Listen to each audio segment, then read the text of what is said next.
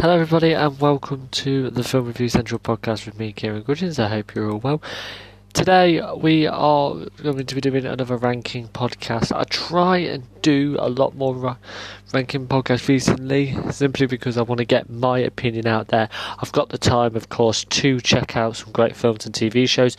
So I take the week or the weekend and, you know, blast out these films and franchises and series and just make sure that I can get a ranking podcast out for you at least once a week.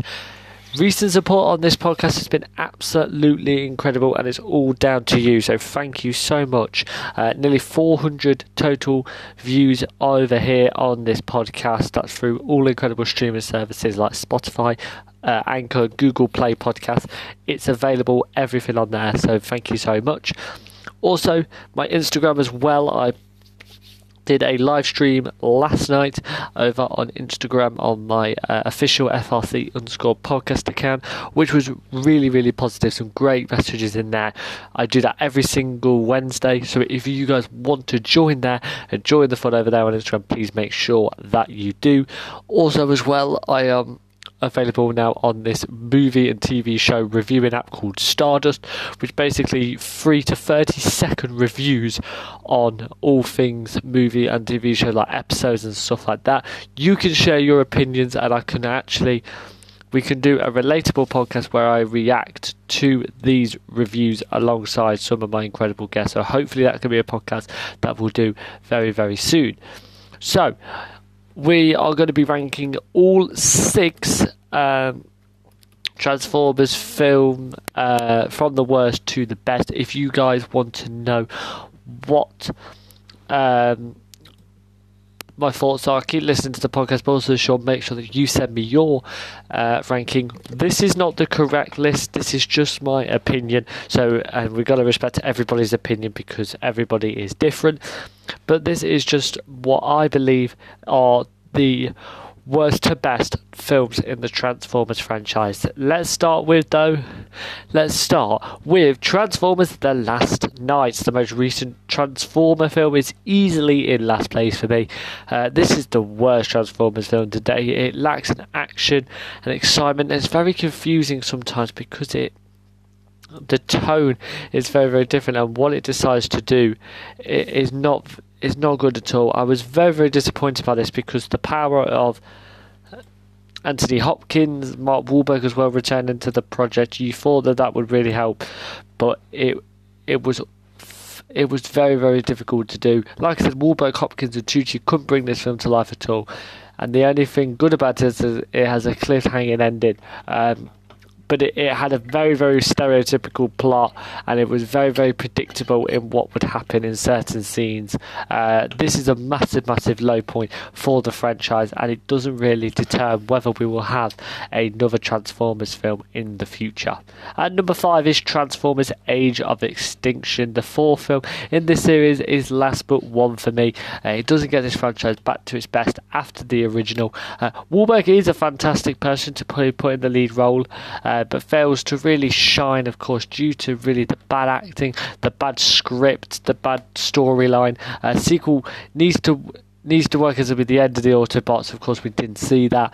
The scene in this film where there's like an underage sort of love interest, that is just no for me. You know, the fact that you're looking into them type of things is not a good thing in my opinion. You've got to there are nicer ways to bring in certain characters, and when I watched this one at the cinema when it came out nearly 6 years ago now, and I remember watching it thinking, what was that all for? Really poor decision, and this easily has to be last but one for me. At number 4 is Transformers Dark of the Moon. The final film starring Shia LaBeouf and Megan Fox is 4th on this list.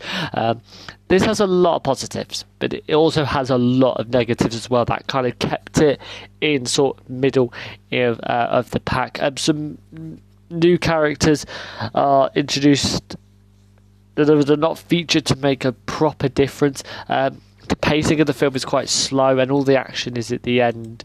And for a fan who are going into this, will probably not want to watch the first an hour and a half, because there is a lot of unnecessary action. You've got this sort of weird story as well with certain characters that felt very developed at all.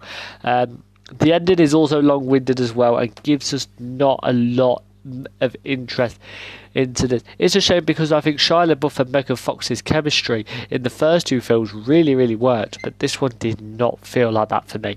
And number 3 is Transformers Revenge of the Fallen. The second film in the Transformers franchise is midway here because it's a good sequel. It is a good sequel, but it carries on the story from the original. We know a lot more about these character developments and keeps what attracted us to the first Transformers film with this big, over-the-top, explosive action by Michael Bay. And the level of comedy, sci-fi and action gives the audience wanting to watch more. But once again, this fast-paced storyline and long ending scene really, really lets this film down. Because it feels very rushed and very, okay, here is the ending. And when you do that, it kind of feels like the film is a bit worthless because you've set up so much things for this final battle and then it's very rushed. I do think it was a strong sequel. I wouldn't say it was an incredible one. It is a strong installment, but not as good as it possibly could be. Runner-up then is the first spin-off film in the franchise, Bumblebee. This film is a breath of fresh air for the Transformers franchise that they really, really needed. I was a bit sceptical going in because it's similar to what a lot of franchises done, is that take a very, very popular character in the main franchise and giving it sort of a backstory that we really don't need. However, there is a storyline to this film that tackles the character building element that has really been lacking. I do believe there's new and fresh ideas that work and allow this character to feel relatable, but also still say, yes, he is a Transformer. The several key Bumblebee characters' moments were not very developed, and I think they felt like they had to put them in there because they would have got scrutiny against it. But the fact that you're just chucking them in was just very easily forgotten for me, and the final third of the film was very, very strong, but some of these supporting characters did not need to be there in that final act. But at number 1 is the original film in the franchise, Transformers. This obviously kicked off the franchise, so it has to be up there. Any original film for me that's been so many sequels has got to be up there because of the power of that first film. And watching this back, it makes the sequels very, very disappointed that it doesn't live up to the massive hype. A storyline that you expect to have lots of twists, ultimately just as a straight line to the end, which I think was something nice and different and allowed the audience to watch this film and not have to think about all the different stories and what characters are doing at one time. It's obviously the sequel was not to the standards of this one, and I was very, very surprised about how impressed I was that a big robotic action film would do so well and keep people intrigued in this franchise. So that is my ranking of all 6 Transformers films, from the worst to the best. Like I said at the top of the podcast, if you would like to send me your ranking of the 6 Transformers films, you can do that via my Instagram, FRC_podcast. That's where you can also find me as well over on Stardust, where I'm ranking at the moment all of the MCU films from Spider-Man Far From Home all the way to Iron Man. So please make sure you go over there, check that one out, and then maybe you can arrange your own account and start reviewing films as well, and TV show episodes, because we've got so much time at the moment. I'm trying to get through as many films and TV shows as possible.